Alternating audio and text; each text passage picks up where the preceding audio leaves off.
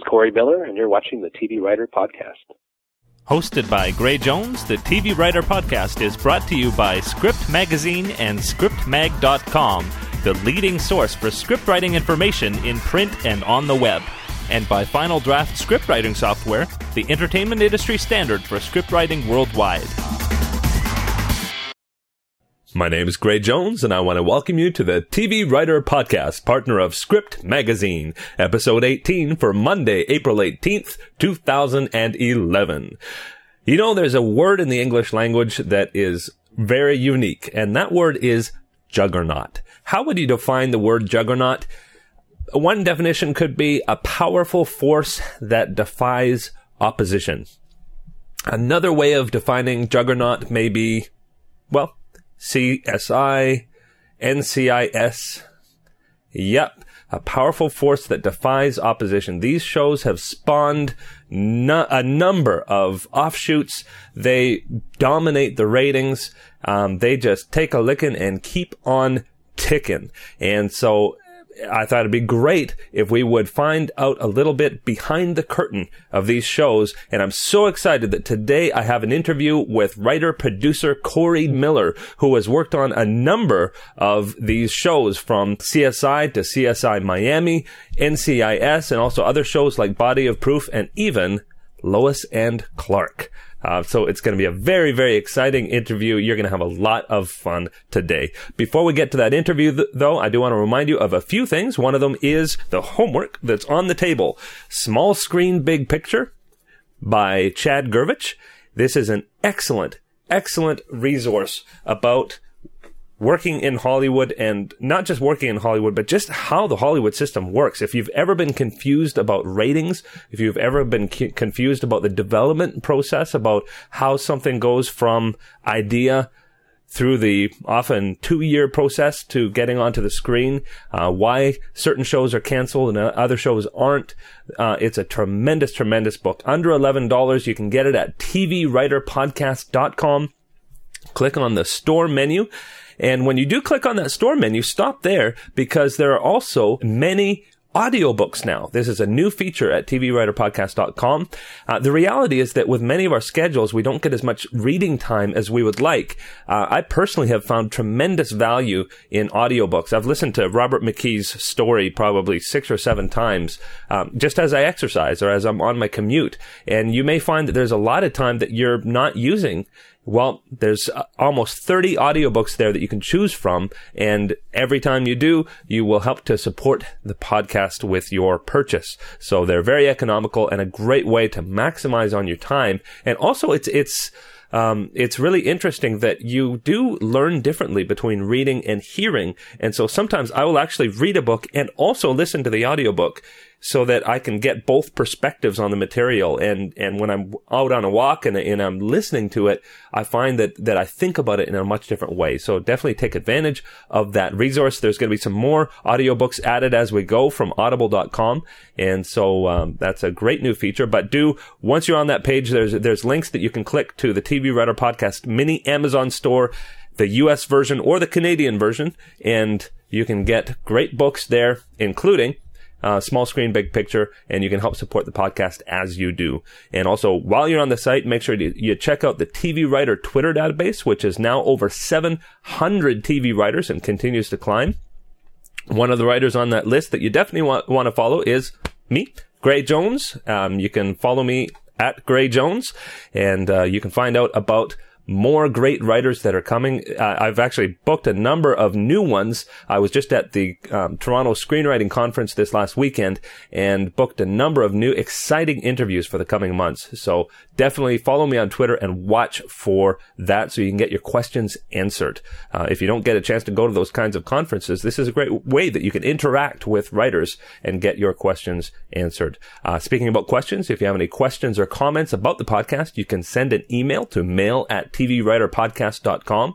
And also remember to check out our partner Script Magazine at scriptmag.com for lots of helpful resources. And hey, their digital subscriptions are really inexpensive. Uh, check those out. They, they give you free access to over six years of digital back issues.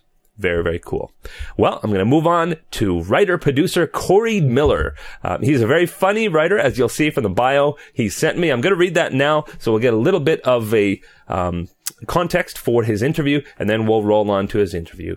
Corey Miller has been interested in the entertainment business since he was a child, much to his mother's and often his own chagrin. After holding an ungodly number of production assistant, production coordinator, and then writer's assistant positions, he got hired as the assistant to the showrunner on the television show CSI.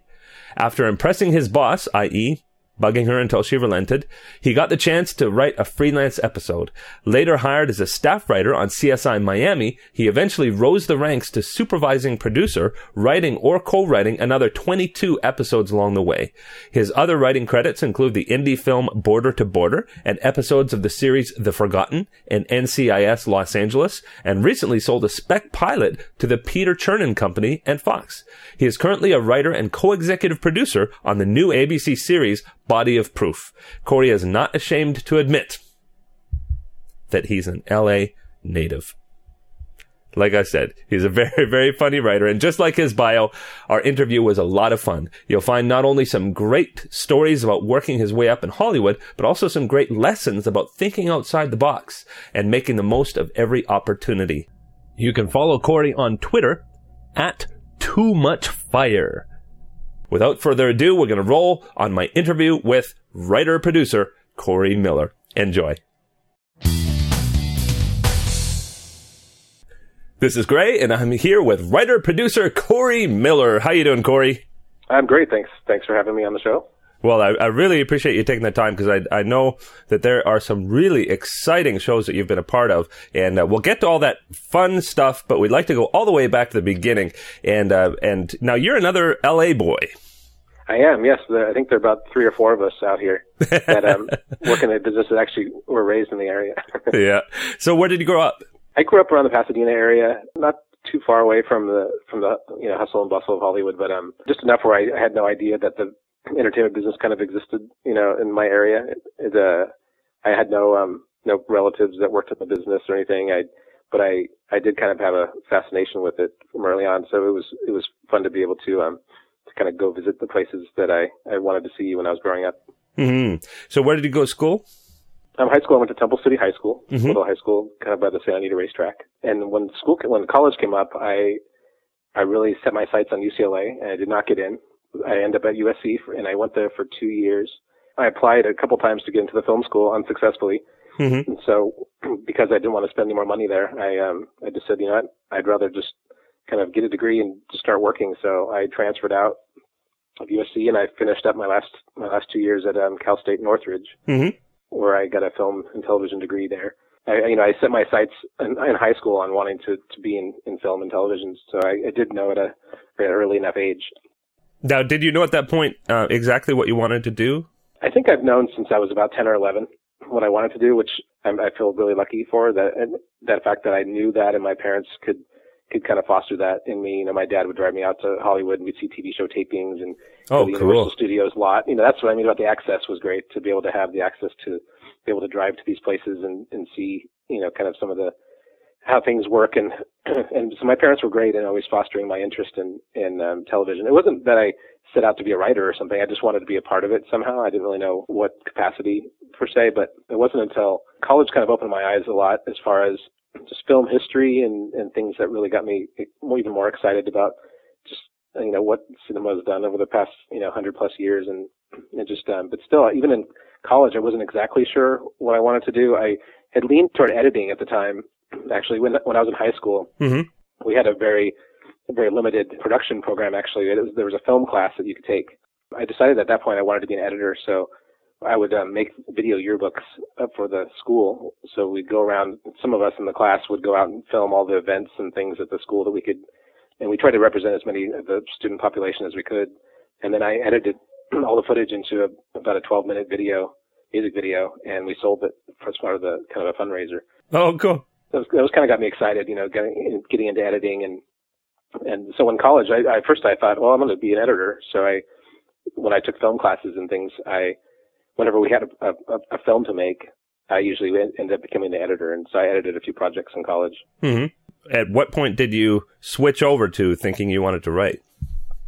Um, actually, it wasn't until I got my first legitimate paying job when um, I was lucky enough when I was in um, finishing up Cal State Northridge. I wanted to get an internship, and now internships seem very common, but um, at the time they weren't as widely known. I guess that you should do an internship, and so I just decided one day, you know, I really want an internship. I want to start kind of getting my foothold in this business, and this is about a year. I still have a year left of, of college, so I, I just picked up one of those Hollywood creative directories and I just went through it page by page and I just started highlighting people that I really respected and I wanted to work for. This is like the kind of youthful naivete, I guess, that gets you through. But so at the time I, I was thinking, okay, directors, I really like Tim Burton. I like Oliver Stone, you know, certain people like that.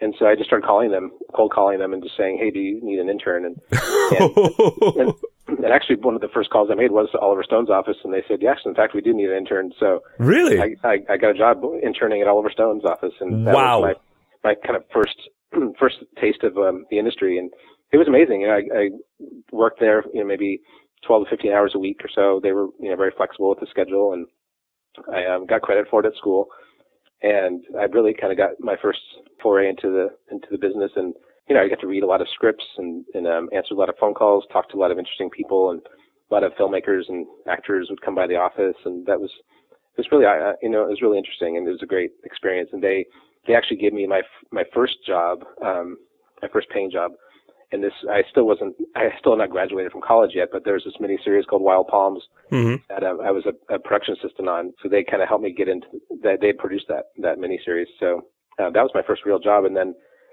that was you know it was rough. I was thinking, wow, this is my first. You know, again, I wasn't really sure what I wanted to do yet. I um, just loved being on the set. In fact, I was an extra in college too, just to kind of see what was going on on the set. You know, not to uh, to watch the director work and to see how things you know transpired on a day to day basis. But mm-hmm. when uh, when um, this Wild Palms show, you know, we worked. It was about three and a half months of my life, and and I worked 90 hours a week or so. And I kept thinking, wow, do I really want to be in this business after all? but um, again, it was eye opening. I worked in the location department and worked on the on the set and and in the office as well. And so that was a crash course right there, and and it still fueled me to keep going. And um, after that was over, I finished up my last semester of school then I just had to pound the pavement again for a job. I there were about three or four months after I graduated college where I I did not have a, a job. I worked at Bank of America and was just trying to send out resumes as much as I could. And the first job that I, I got after college was um, as a production assistant on Lois and Clark, mm-hmm. which was at Warner Brothers um, on ABC at the time. So that that job was it was during that that time that I focused in on writing. I believe it was I, I, was always a fan of Superman and comic books when I was a kid, and mm-hmm. and just um, seeing the scripts kind of you know come out and read them, and I just kept thinking, this, this seems a little more tangible to me now. I, I, maybe before writing seemed like an intangible goal or something, because I, I did always like to write, and I wrote creative writing stories and poetry through my life, and so it was at at that point when I I decided, okay, let's I'm gonna take a stab at this. You know, I was working in the again working really long hours, 80 hours plus a week, and and I was a production office assistant. I really didn't have a lot of time to kind of devote to it. So I, I first wrote with a writing partner, Philip Chung, and he and I started to set about trying to um, come up with some ideas for the show and maybe write a, a spec of Lois and Clark. Oh, cool. I do want to spend just a minute on Lois and Clark because I, I absolutely love that series. um, as I, am sure, I mean, they're, they're, and like you said, when you're a Superman fan, something like that comes and it was just gold. Mm-hmm. Um, I mean, the Superman movies were big in the um, 80s and 90s, and or sorry, in the 70s and 80s, and then um, the 90s came, and that was it for Superman. So, um, so you you were a, a, production office assistant. So what what were your duties? And and I mean, because that was your first, um, uh, after the, your experience with Oliver, Oliver Stone and Wild Palms, um, like this was still a very new experience for you. So what was that like? this was different for sure. I mean, I being mostly on the set of Wild Palms, I get to see that part of it. Now working in the production office, that's kind of the hub of of all the the big action. I mean, I you know of course did did a lot of the entry level stuff like you know putting getting together food for pr- production meetings and and um, a lot of photocopying things, but uh, eventually my my duties branched out. I worked there for three seasons all told, and I went up to assistant production coordinator, and I kept thinking, okay, maybe I should you know, be a production coordinator while the writing thing, I can keep trying to do the writing thing. But production coordinating is, it's a very difficult job and it's, and it's kind of unheralded because you're juggling 30 balls at any given time. And if one drops, everything goes haywire. But if you do juggle, juggle all 30 balls and successfully, people just don't really notice, you know, so it's a, it's a hard job, but you're, I mean, you're, you're constantly keeping track of this, you know, the schedules and making phone calls. And at the time before, oh, this is before emailing and everything, which makes me sound 100 years old, but this, we had to phone call people all the time. We couldn't just, you know, text them and say, show up at this time for your call time and things like that. So mm-hmm. there, there are a lot of just juggling to get, you know, we've made a lot of the phone calls to get the actors in to their call times and just a lot of distribution of things, especially being on a lot like Warner Brothers. There are a lot of people that need to have all this information, every schedule that comes out. So one of my jobs was to, to basically go around to all these different offices at Warner Brothers and pass out all of our different forms, you know, the call sheets and shooting schedules and, and all these different um, lists. So that job was great because I met a lot of people. I got to know a lot of different people on the Warner Brothers lot. Plus just being on the set so much. I, I was there pretty much from up until wrap time every day. And, you know, we would go pretty late on that show, but I got mm-hmm. to know the actors pretty well and to have that kind of experience of be able to go down set and just kind of watch what's going on and get to know things from that aspect was was really beneficial. I, I don't re- regret it at all. Oh, that that is so so neat, and and I imagine, wow, the pre-email experience must have been amazing for getting to know everybody. Yeah, no, it was. Yeah, you, you just you really was. You know, talking to so many people, and and they would call up the office a lot of times just for whatever they needed. So Dean Cain, Teri Hatcher, we got along very very well, and I you know I loved kind of being feeling like a part of something, especially over you know those few years I was on there.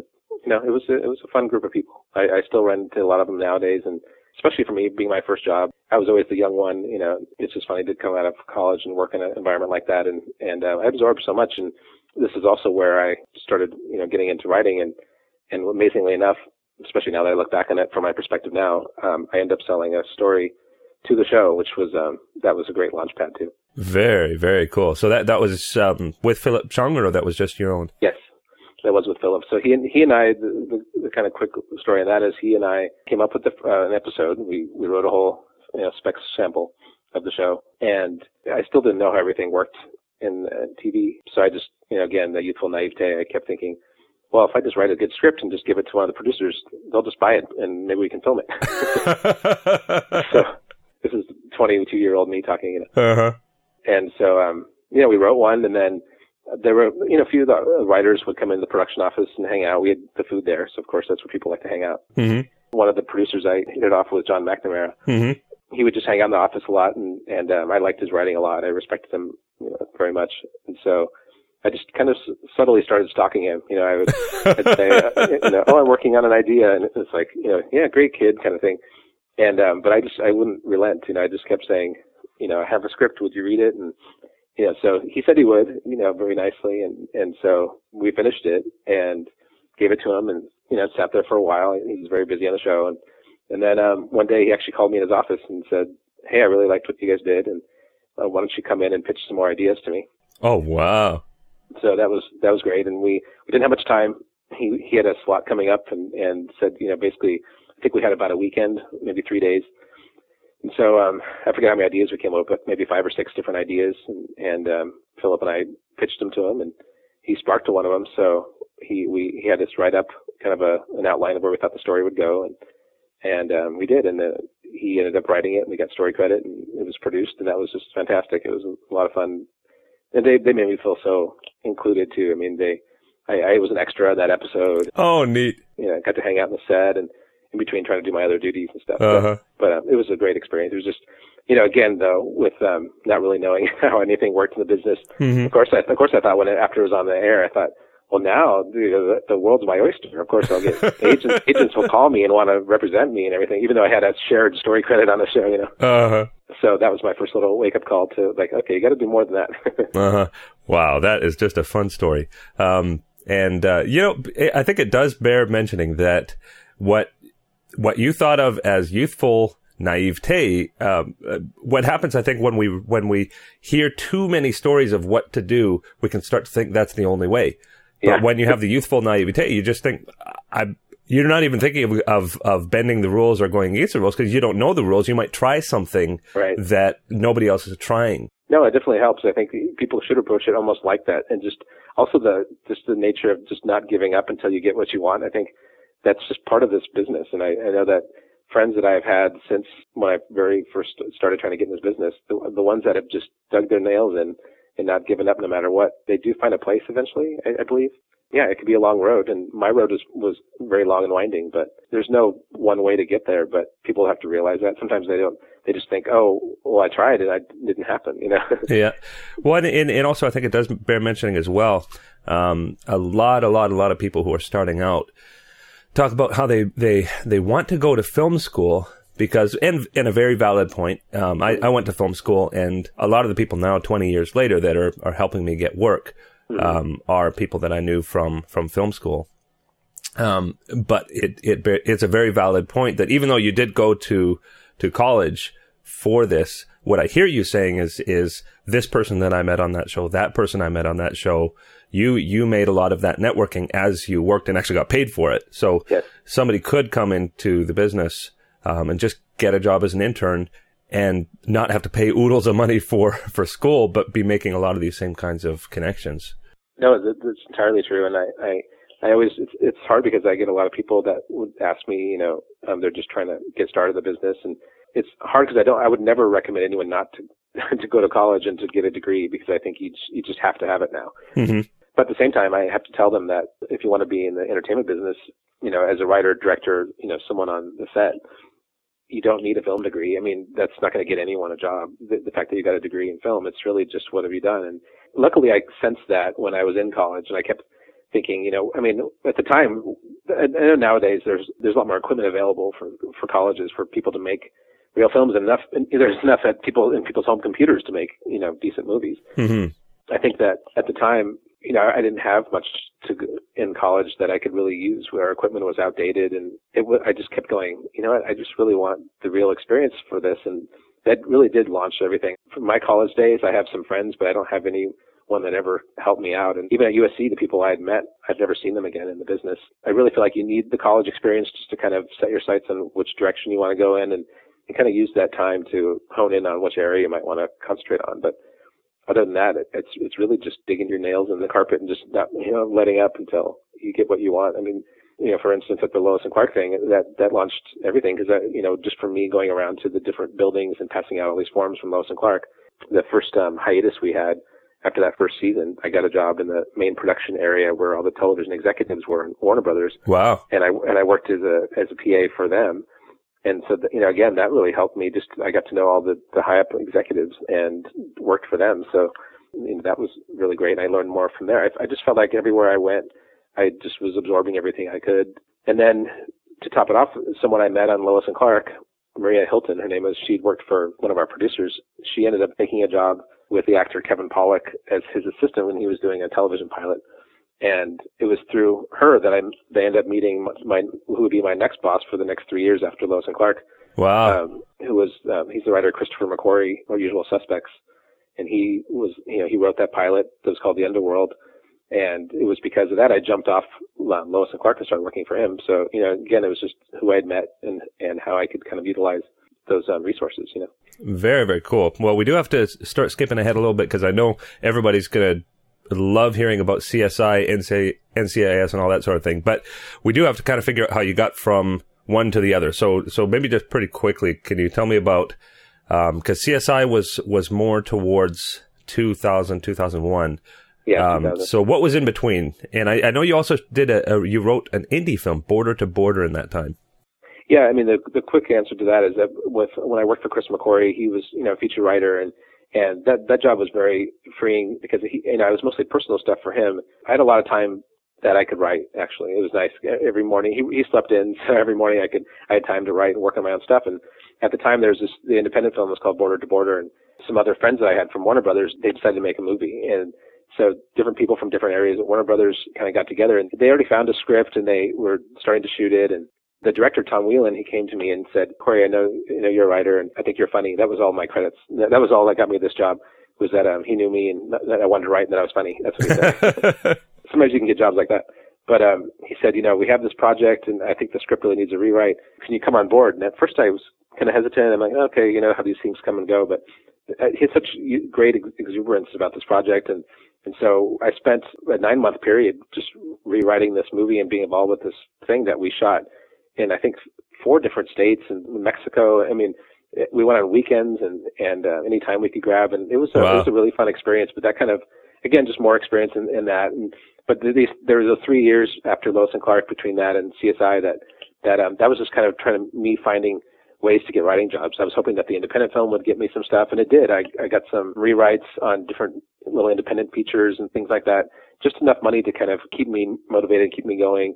Um, I would do rewrites and weekends for a couple hundred bucks in cash, you know, things like that. Wow. Anything that would come up, and that also got me um, interest from a manager, who um, he got me a legitimate job on a on an independent feature called Beyond City Limits that I worked on briefly. But um, you know, just things like that. I just kept trying to meet everyone I could, and and so the, I guess the, the turning point was right right around it was the year 2000, and I'd worked trying to do some stuff with features, and it was just a really hard road. And I, at some point, I went, okay, my money's kind of lacking right now, and so I, I thought, you know, I, I as much as I don't want to do it, I, I really need. And I was married at the time. I'm still married, but I was already married. but um, I, I kept, I kept going. You know, I had to make some steady income, so you know, ironically, that was that was when I started looking for a job, and and all, you know, I had used all my contacts from all the all the different years I'd worked and had a lot of interviews, and just the one that I had that was just kind of interesting to me was CSI. I met with, and again, this was from a contact, you know, guy I worked with on on Lois and Clark, who um at the time I said, hey, I'm looking for work. He said, well, you know, a friend of mine said that there's a writer's assistant job opening on this new show. They'd only had a pilot, and they, they were just about to to gear up to start filming Wow. So it was before it just hit and exploded. Yeah, no, this was um, this was right when they were starting about to shoot the first episode of CSI. Wow. So it wasn't on the air yet. So I said, okay, writer assistant, you know, that's good. That's what I wanted to kind of at least be in the writer, writing department now. So um, I just drove up to Santa Clarita. You know, far away. It's almost like the desert. But uh, I drove up there and met with Carol Mendelsohn. It turned out it wasn't for just a writer's assistant job. It was assistant to the showrunner. Oh, okay so I didn't know that at the time. So when I walked in, I met Carol Mendelsohn, who's run the show from you know from pretty much the beginning. She didn't create it, but she um, supervised the pilot. Anthony Zuiker created it, mm-hmm. and I met with her. We hit it off, and then I just went home going. I wasn't sure about the money. I kind of wanted to get paid more, but then um, I read the script, and I just I thought, wow, this is really I really liked the script. I thought it was interesting, and I thought, you know what, just just go for it. I, I told my wife uh, famously I said, you know, it'll probably get canceled in three months, and I'll be be back looking for something else. But at least it's a nice income for now. wow. But because uh, you know, it was it was uh, it was going to be on Friday nights at nine. I kept thinking that's not you know very glamorous time slot, and but that kind of began my my little my run on CSI, which um you know I couldn't have asked for a more incredible opportunity than that. When you know it was you never know. That's you know just uh, out of all the things that come up around that time just CSI kind of sparked to me, and and then you know I ended up being in that CSI world for eight and a half years. Wow, wow. So so you were an assistant to the showrunner, and um and it was during that point that you got to um, write a couple of uh, freelance scripts, right? Yes, I, I um, the second season of CSI came up, and you know Carol knew that I wanted to write, and, and she was from the beginning. She's she always fosters new talent, and she's always keeping her eye out for people that are you know hungry to do it. And she knew I wanted to write, so my first one was kind of an audition script. I paired up with Mark Doobie, who was assisting Ann Donahue, another executive producer on the show, and he and I wrote an episode second season together. Then that led to another one. The, the following season, I got my solo to write. It was all baby steps. It was just kind of letting you learn and letting you grow. And the great thing about CSI at the beginning was we were so under the radar that and, and no one called. No one really called the office very much. So really, to, yeah, no. So I got to sit in on the writers' room, and when I was assisting Carol, and I mean, literally the phone rang a few times a day or something, and we just kept the phone there. And if we were in the writers' room and then the phone rang, I would just duck out for a minute. But um, wow, it was, it was so quiet there for you know the whole first season, pretty much. Now, was it actually written up in Santa Clarita? Yeah, that, the very first, the first couple seasons we were up there. Interesting. Yeah, there was two different office spaces that that were there, but the, the very first office that we had there was this old Lockheed plant. It was very bizarre. It was kind of in the middle of nowhere, and there were deer running around, and that's where you know we had this big. This, the writers' room was very funny. It was this little tiny space, but then right outside it was this almost um, this cavernous room where all the writers had their offices, and you know if you talked to the middle of the room, it echo. And it was, oh, cool. Yeah, really bizarre. But we were definitely um, under the radar for a long time, and this right when the when CSI Miami came to fruition, then things kind of got a lot busier, and so I, my job with Carol got more intense, and so I, I was not able to go to the room as much. But at that point, that's when Carol gave me my solo script and, that kind of cemented it, you know, for me to I get my chance to, to do something a little more of my own. And, you know, they, again, they were great with, with fostering that. And, and then, you know, one thing just led to another. You know, I ended up being her assistant for the first three seasons. And at that point, I did those two freelances. And then CSI Miami was finishing up its first season. They had kind of a rocky road with different showrunners that were coming and going. And, and as their season was about to wrap up, Carol liked the job I did on, on my, my solo freelance in CSI and said, you know, we could use your kind of voice on CSI Miami. Would you do a freelance for that? And that was that was that first season. Very cool. That was great too. I, I almost segued right from one to the other, and that's when I kind of segued out of the job working for Carol. Mm-hmm. I found a replacement for myself, and and I just decided, you know, I loved working for her, but it was time to to not be an assistant anymore and just dedicate myself to writing now. And you know, luckily that all worked out. Um, after I did my freelance for CSI Miami that first season, then Ann Donahue from CSI, she decided to to kind of branch off or move off to um, CSI Miami and run that show. And she asked me to um, to write over there, so that's when I became a writer in CSI Miami. So, so did you actually write in Miami? No, that's funny. We never we shot there a few times uh, at the beginning of the show. We'd go there three times a year just to shoot. Usually the the season opener, and usually at the finale, and then one point in between. Mm-hmm. But we never wrote there. We would just travel there a few times a year. When we went, first started CSI Miami, we were based in um, Manhattan Beach, Mm-hmm. at, at, at this um, funky little office space. And we ended up moving to the Manhattan Beach Raleigh Studios lot um, where David Kelley has his shows, or used to rather. So for six years, the six seasons that I, I was on staff on that show, we were based in Manhattan Beach. Now this is this is when you got your first agent, which which seems a little interesting to, to me because you had already written two um, freelance scripts for CSI, and you'd al- already written these in- independent features, and and um, you you had co-written or got story credit on Lois and Clark. So so tell me a little bit about like so did you just hire a lawyer to negotiate those deals, or how did that work? It was really rough to, for me to get an agent. It was hard. I mean, there were so many things that I would just, you know, people I'd contacted that a lot of people that just weren't coming through. And, you know, there was, like I said, there was a, a guy that represented me or wanted to represent me really quickly. He was working at, I think the old Endeavor Mm-hmm. agency as an assistant. He was going to get bumped up and he, he represented me getting me this one job on independent feature. And I thought, okay, well, maybe he'll be the guy. But then, you know, he ended up leaving Endeavor and then I never heard from him again. Know, there's just a lot of things like that that where it's, it's hard enough to do your own thing, but let alone keep track of all these other people and what they're doing Mm-hmm. because they have to keep their jobs too. yeah. But, um, no, I didn't have an agent. It, it was kind of remarkable to me because when, um, I wrote my first CSI, the, that one I, I shared credit with, it was, uh, number one for the week of that, of that week. And, and I said, you know what? It's only downhill from here, first of all. But, uh, but um, that was all without an agent. There wasn't much to negotiate, honestly. I mean, it's pretty standard script rates. It's not Mhm. like you- there's anything that an agent could have done for me. I mean, there were a lot of jobs that I, I just, you know, I had to just get for myself. And there, Nick Hawley was the first agent that that ever um, found, like, kind of found me and, and became my my agent for a while. He was at Don Buchwald and Associates mm-hmm. at the time, and and but that didn't come around until my um, CSI Miami freelance was was actually written and kind of circulating. Mm-hmm. So somehow I did I did two CSIs without really landing an agent. Wow. Uh, I, I feel like um, for some reason again CSI was very popular, but it still had, took a little while for it to kind of catch on in this in the industry as far as like being recognized as a solid success and things. And you know I always had a lot of people circling, but there was there was never anyone I liked enough to kind of go for, or anyone that worked out enough to kind of go forward from that. But you know, as soon as you know Nick had found me, a couple other people had come up, and I finally started doing the um, interviewing different agents and things like that. And I really liked Nick, and I I really honored the fact that he was kind of the first person to truly step up and had asked for other samples of mine that I'd written and said I want to represent you. So I was with him for a few years and, until um, he left to become a manager, Mm-hmm. and then I moved to United Talent Agency. Wow. So um, it's it's interesting because so many um, wannabe writers and writers who are starting out are so focused on finding an agent and um, and sweating about the fact that they can't. I think this needs to encourage people that even somebody who's actually writing for a show can have trouble finding an agent. So don't worry about that. Just worry about yourself finding a job, right? No, I, I agree, and I, I think that you should really worry about just having enough scripts that you've written. You know, I think a lot of people just can't wait to finish a script and try to get it to someone, but you really need a lot more than that. I mean, even after my first CSI was done, and, and I, there was a time where right around I did my second CSI that I had gone out to try to interview on getting on shows, and unfortunately, I found out that even though I did worked, a, I did a CSI, I'd split it with someone else, and so they didn't know who did what, so it was almost useless as a sample. Wow. But um, I, I'd written a good number of samples, and I had that writing partner only for Lois and Clark, and then we did a couple other things together. But after I decided to kind of just make sure, just branch out on my own and just be solo writer, I had a few samples of my own, and almost any, any time I went on an interview, it always seemed like they always wanted the thing I didn't have.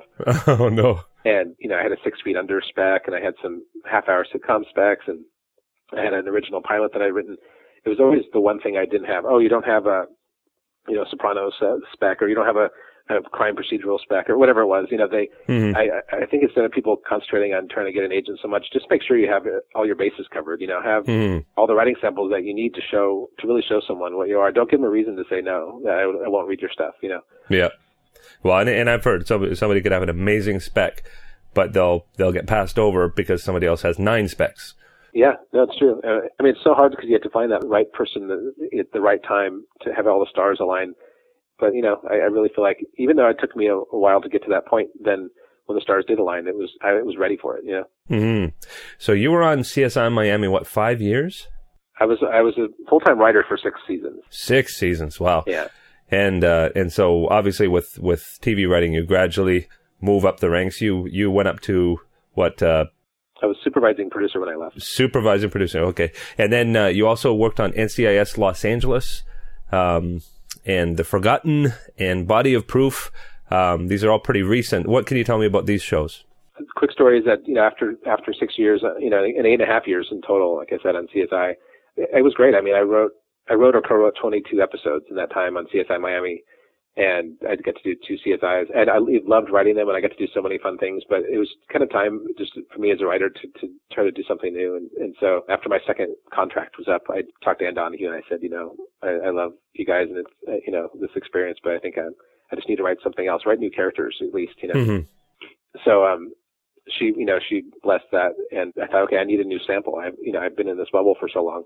I hadn't written anything new so i thought i'm going to go i need to write a write a new pilot. So i at, at night after uh, you know working long hours and on the show and stuff i i started every night just kind of writing maybe 10 p.m. to 2 a.m. or whatever you know, I could get however long I could last hmm and um, for a period of, of a couple of months, I, I wrote a spec script, and everything kind of worked out just when I was, you know, finishing up my last episode of, of CSI Miami that I was going to do, knowing that I was about to leave. The um, spec that I wrote started getting some attention, and I actually sold it, so it was um, that was great. So it was kind of um, just comforting to kind of know that I okay, I, I, I first of all that I can write something else besides CSI. I hadn't done it in so long but I sold it to the Peter Chernin company and worked with Katherine Pope on it, and that was an amazing experience just to um to kind of go through that. It it was a it was a funny process because it was a spec that was already written, you know, that was just sold that way, and then I had to kind of go through the development process with Fox to kind of like put the script aside and kind of pitch it in different ways that that more fit their network and things. And, hmm um, it we didn't it didn't get shot, but um, it was a great experience for that. And then I had some time off. I you know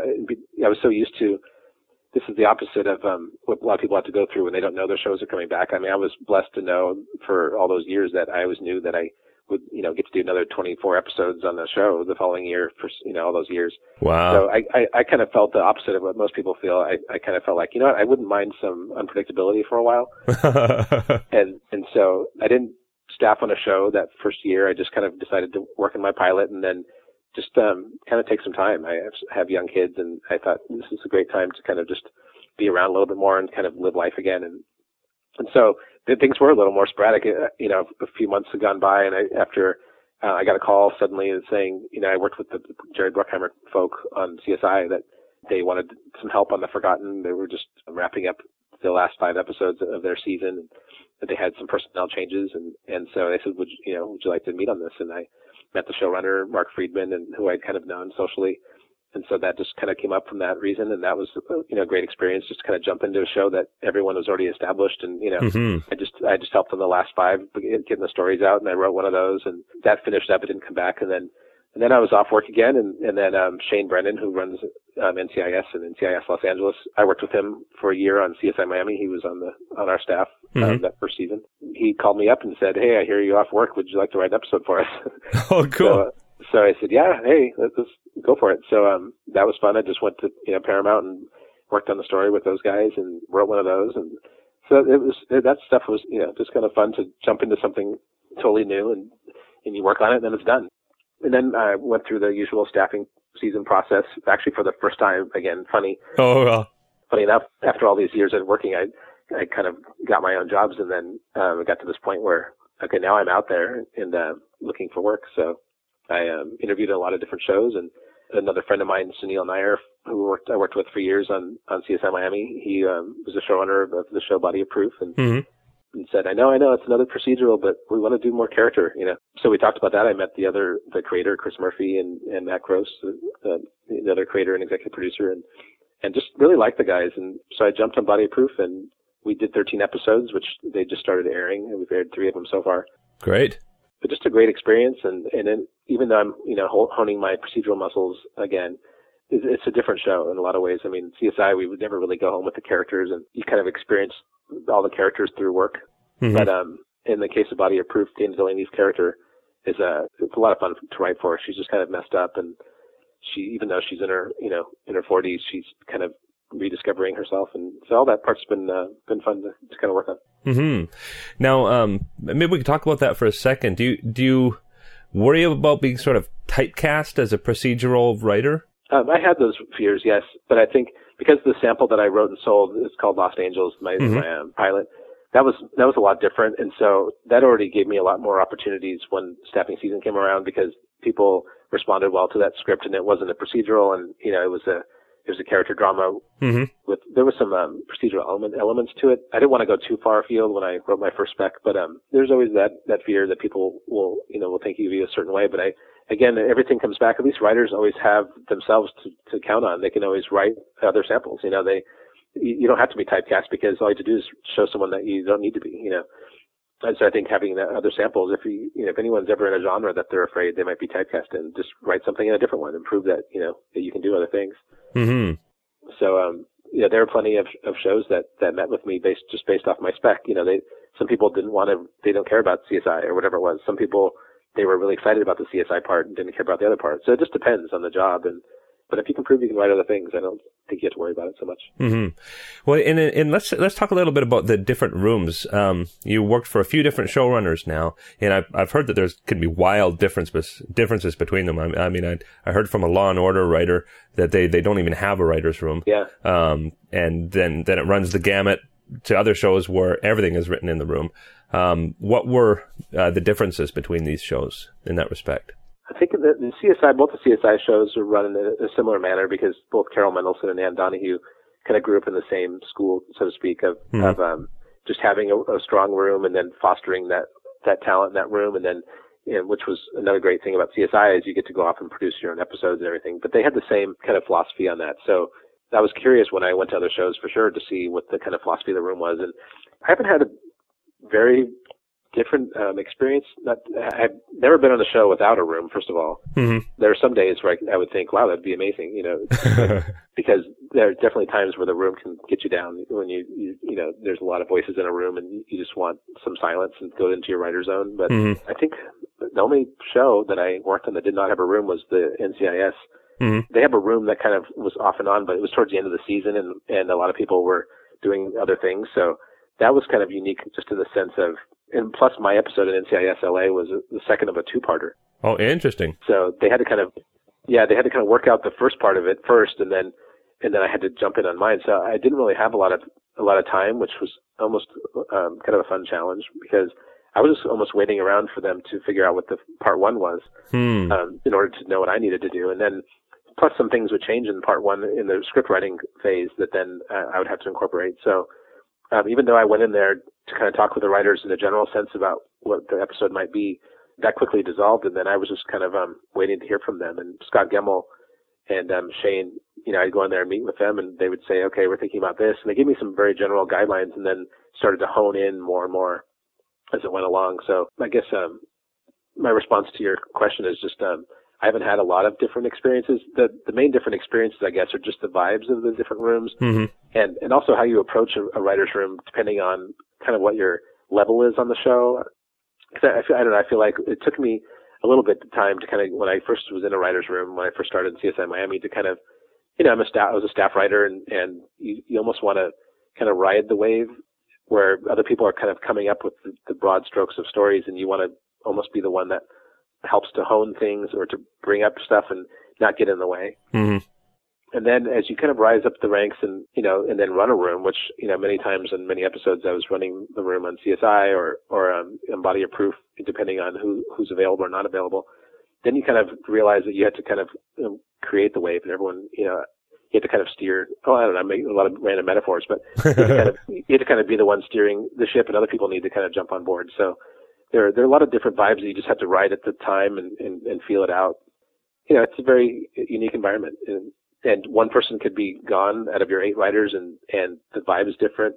Sometimes you might do a room where there's only you know three people left because, like I said in CSI, there there's always someone on set, there's always someone writing, there's always someone in post production editing so a lot of times you'd be down to bare bones in the writers' room. So mm. it's just you have to just be really kind of very adaptable to to um, different personalities, and also, you know, if you don't have that many people, you just have to know when to step up and and say this is what I want to do, and you know, then just kind of get vetted by your bosses through that whole process. Very very cool.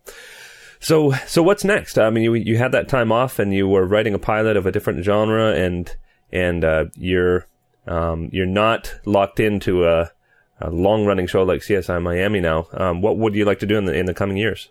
I want to work with really good people. I, I think I went, I've gone back and forth in in my life and career, and you know, I think again, I was so lucky to be on a show for so long, kind of right out of the gate. So I, my problems were different than other people who were just trying to stick on a show, you know. Mm-hmm. So I mean, I just want to have good experiences and good times. I don't, you know, the Body of Proof group was was just so fantastic, and you know, knock on wood, we'll, if we get a second season, I'd be happy to come back and get get a chance to to you know explore that character some more. But you know, I always have a lot of ideas for for my own shows, and I I, I do think um you know when the time's right that I can get my own show going, and I'd I'd love to run my own show and just try different genres. You know, I love to, I just love exploring characters, and you know whether it's a half hour format or an hour format, I, I've done both, and I you know I like to um I, I just like to do a lot of stuff with with humor, and I, on CSI it ended up being a lot of black humor. But um, mm-hmm. you know, I just want to keep varying it and working with great people. That's my my biggest goal at this point. Very very cool. Well, our, our last section here will be advice for writers trying to break in, and I I know we've covered a lot of different things, and there's a lot of great wisdom that that people I'm sure can pull already. But if you had just one or two nuggets of things that you you say if you want to break in, you really should do this, what would that be? Um, I think I had two basic ones, and the first one is if you're in college, if you're you're young, try to get an internship. I just think that those are so important to get you started, to get you get you a lot of contacts, and also if you can get a job as a as a reader as an intern, that's fantastic because you get to read, read, read, and just absorb everything you can. Because the more knowledge you have of what scripts are are, are out there in the marketplace and what's being bought, you know, you shouldn't write what people are, are buying because that's always a bad sign. You know, you should just write what you really want to write. But internships are fantastic. And, my other piece of advice is just don't give anyone a reason to say no. You know, don't mm. give them a reason not to want to see your stuff. Or, you know, like I said, always always have a few varied samples. And I think it's very important nowadays more than ever to have original work. You know, at, when I was kind of growing up in the business, so to speak, I the biggest thing was having spec samples of all these produced shows. And I, whereas it's still important I don't think it's as, as important as it used to be. I think people want to see your original voice, and so I think you should always have at least one original pilot to work with, so people can read, and then you know, then from there start doing some spec samples of other shows, you know, to kind of show how varied your talents are. Very, very cool.